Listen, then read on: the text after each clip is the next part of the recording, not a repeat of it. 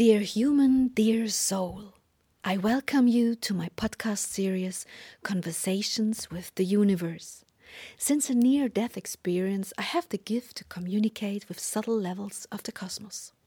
The knowledge from these for us invisible forms of energy I capture in my books, and it is now a great pleasure for me to share this knowledge, these conversations, with you as a supplement to the books. Please excuse me if the terms and articulations are not perfect. Our mother tongue is German, but we try to translate it to the best of our abilities. Thank you.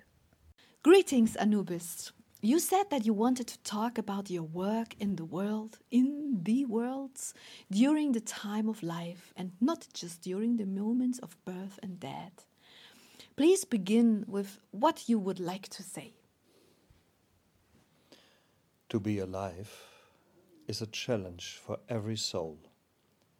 To deal with each and every instance where it will be influenced by other forces, which can have a far stronger impact than the spiritual forces, without losing its innate power.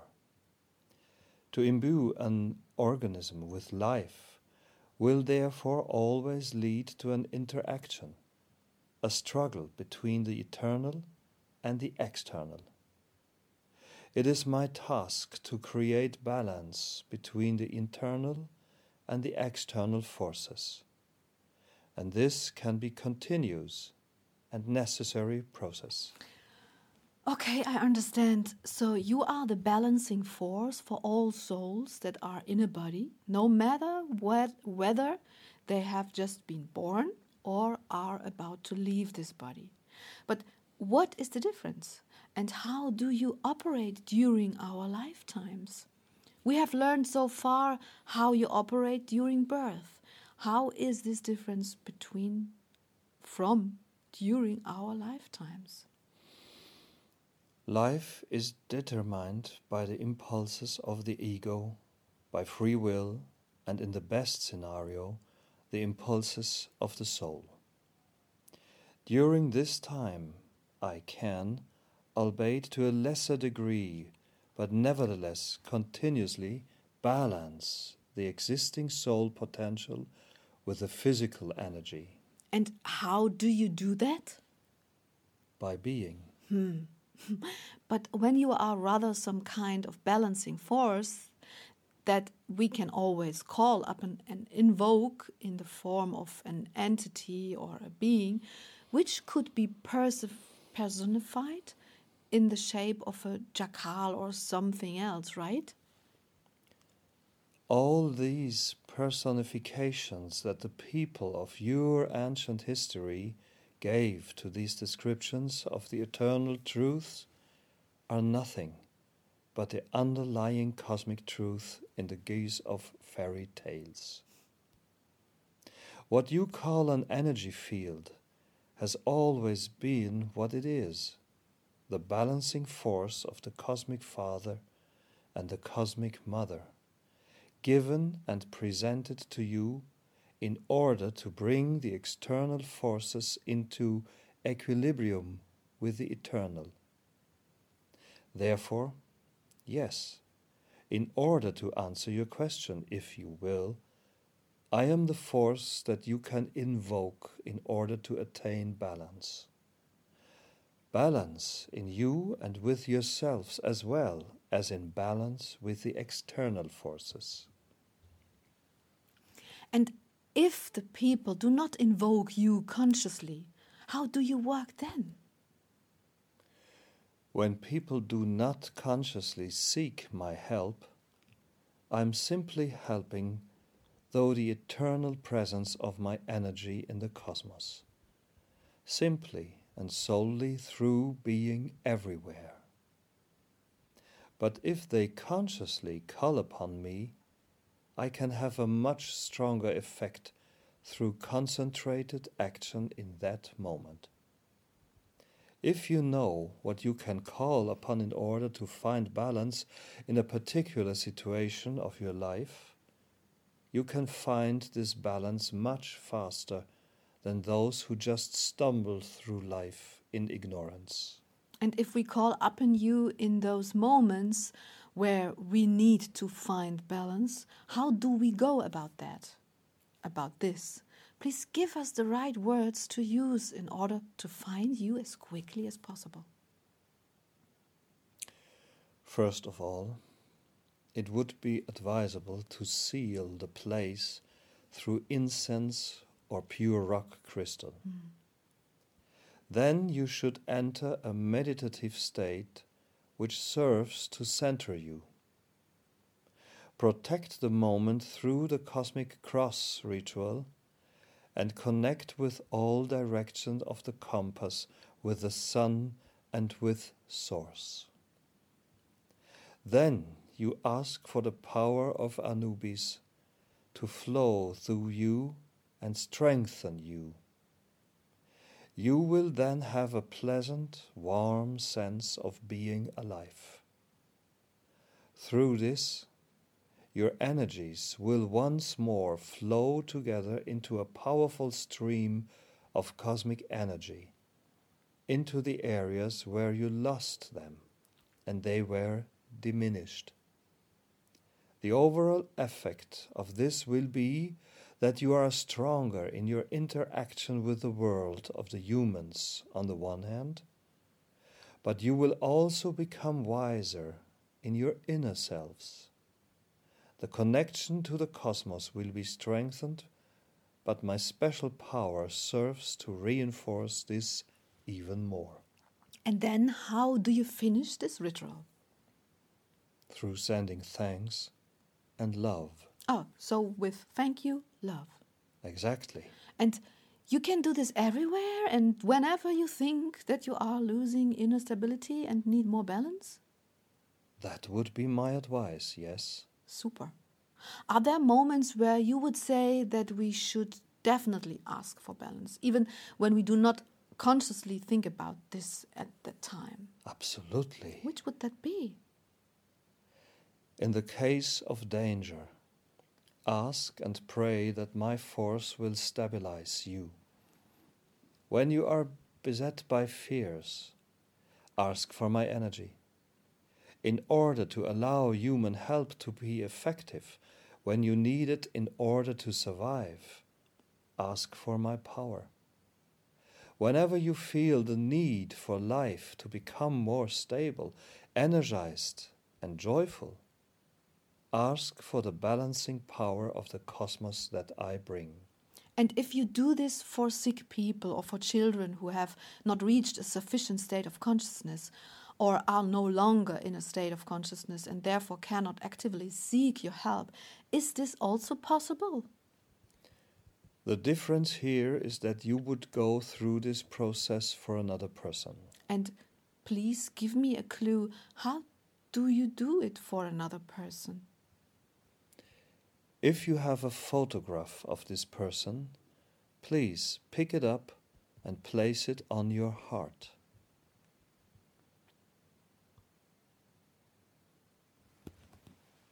So the photo facing towards the heart and then the hand on top of it? Right. Ah, and then? Then you connect to this person in the manner that comes to you until you feel connected to this person through memories, tears, laughter. Whatever, whatever describes the connection, this is the moment in which the entire ritual takes place. Wow. So to sum up, we take the photo, put it on our heart, place the hand over it, and what does the other hand do? Nothing. Okay, good. And how do I conclude this ritual? How do I step out of the connection? By removing the photo from your heart and thanking and asking the entity of protection to reseal you. Ah, okay. So, for everyone who has not had any experience with the entity of protection, at the end of the ritual, you simply say, I ask for sealing. And then it already happens. I just want to put this here for clarity's sake. Good. Okay, do you have anything else you want to say about this subject? Yes. The subject of responsibility is close to my heart.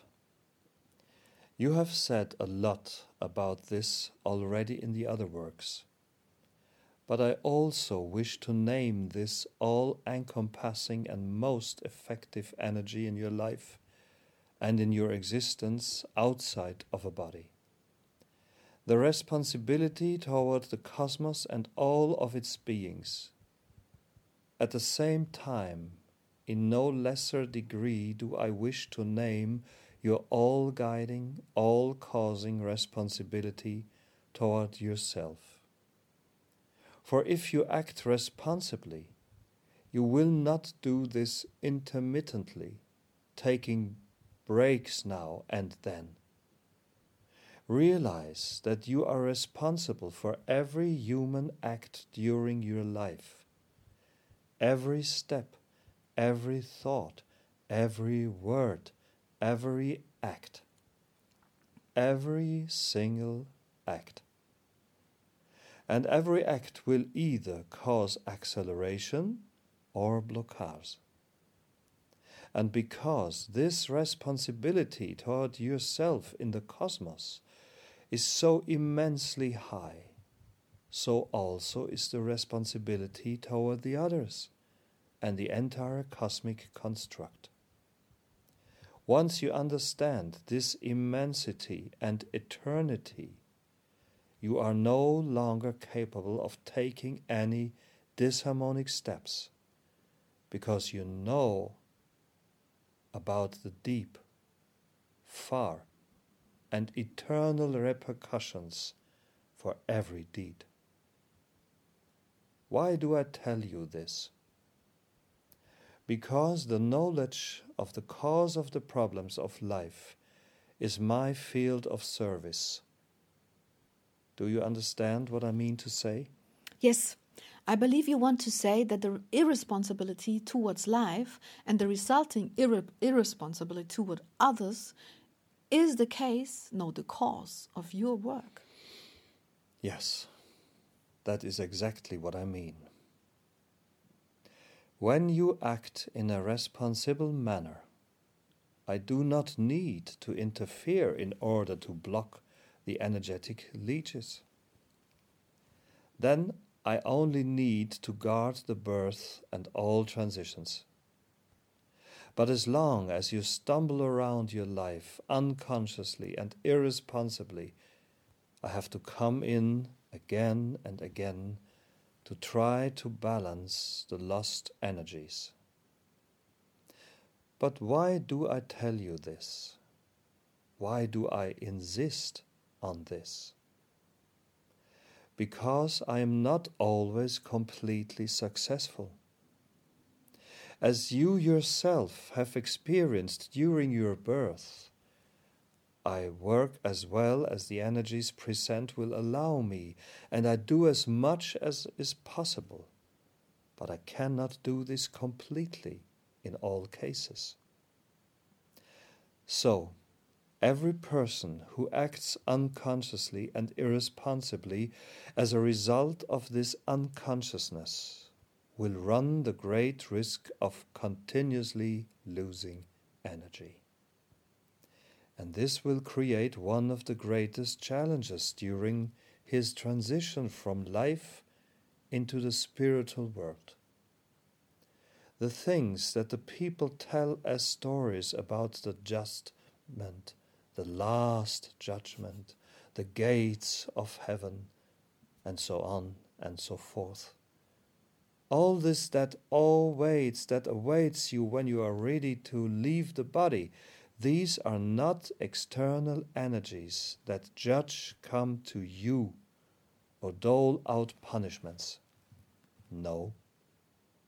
This is the resonance of all of your actions that decides how you experience your transition. And my loving advice for you would be to point out the many opportunities that present themselves to you during your lifetime to preserve this energy, to protect it, and to unfold it instead of giving it away through its irresponsibility coldness, unconsciousness, and stumbling blindly through life. Well, I would be interested to know. I had thought that energy does not get lost in the cosmos. So, what happens to this energy that the souls lose? If they really act this unconsciously and irresponsibly, and when you are not able to balance that, where does this energy go?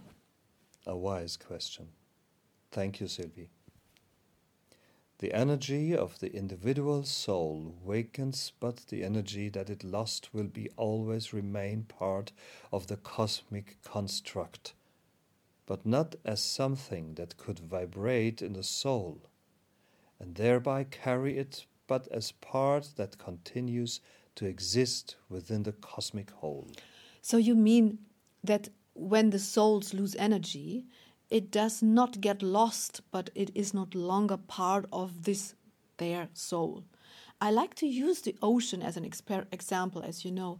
The energy leaves the vessel of the individual to become part of the energy of the entire ocean, right? Right. Okay, I understand. And what happens when a soul has completely come into its power and has stored a lot of energy? I suppose that there's not much left for you to do then, right? what what then happens with this energy? Then it always acts to its maximum capacity, lovingly, responsibly, and consciously, and it dwells there where it no longer sees any danger for itself. Often these energies do no longer wish to incarnate, and that is understandable because they no longer play the game of tug of war between giving energy and losing energy. They wish to remain in their full power in eternity. Hmm. And what is the weakest possible energetic state of a soul? Can you still help help in this state? I always can. But these weak souls really need a lot of energy in order to get back into even the most rudimentary conscious state. Little energy means little consciousness. I know, I know. And could you say that it is the souls lacking in energy that do the most harm to other souls? Absolutely. Mm. And that they lash out consciously, kill others, do all these wonderful things on this planet. Forgive me, but I cannot find this part particularly anyhow beautiful. Right. How do you feel about that? I mean, do you even wish to help such energies anymore? You ask a little vaguely, for it is not about free will. These energies need balance Otherwise, they will just continue to destroy the platforms they inhabit. You mean they destroy the planet they inhabit? We have a lot of destruction on this planet, and things are getting worse and worse. Aren't you getting tired of all these things and problems? You are asking from a bias of judgment.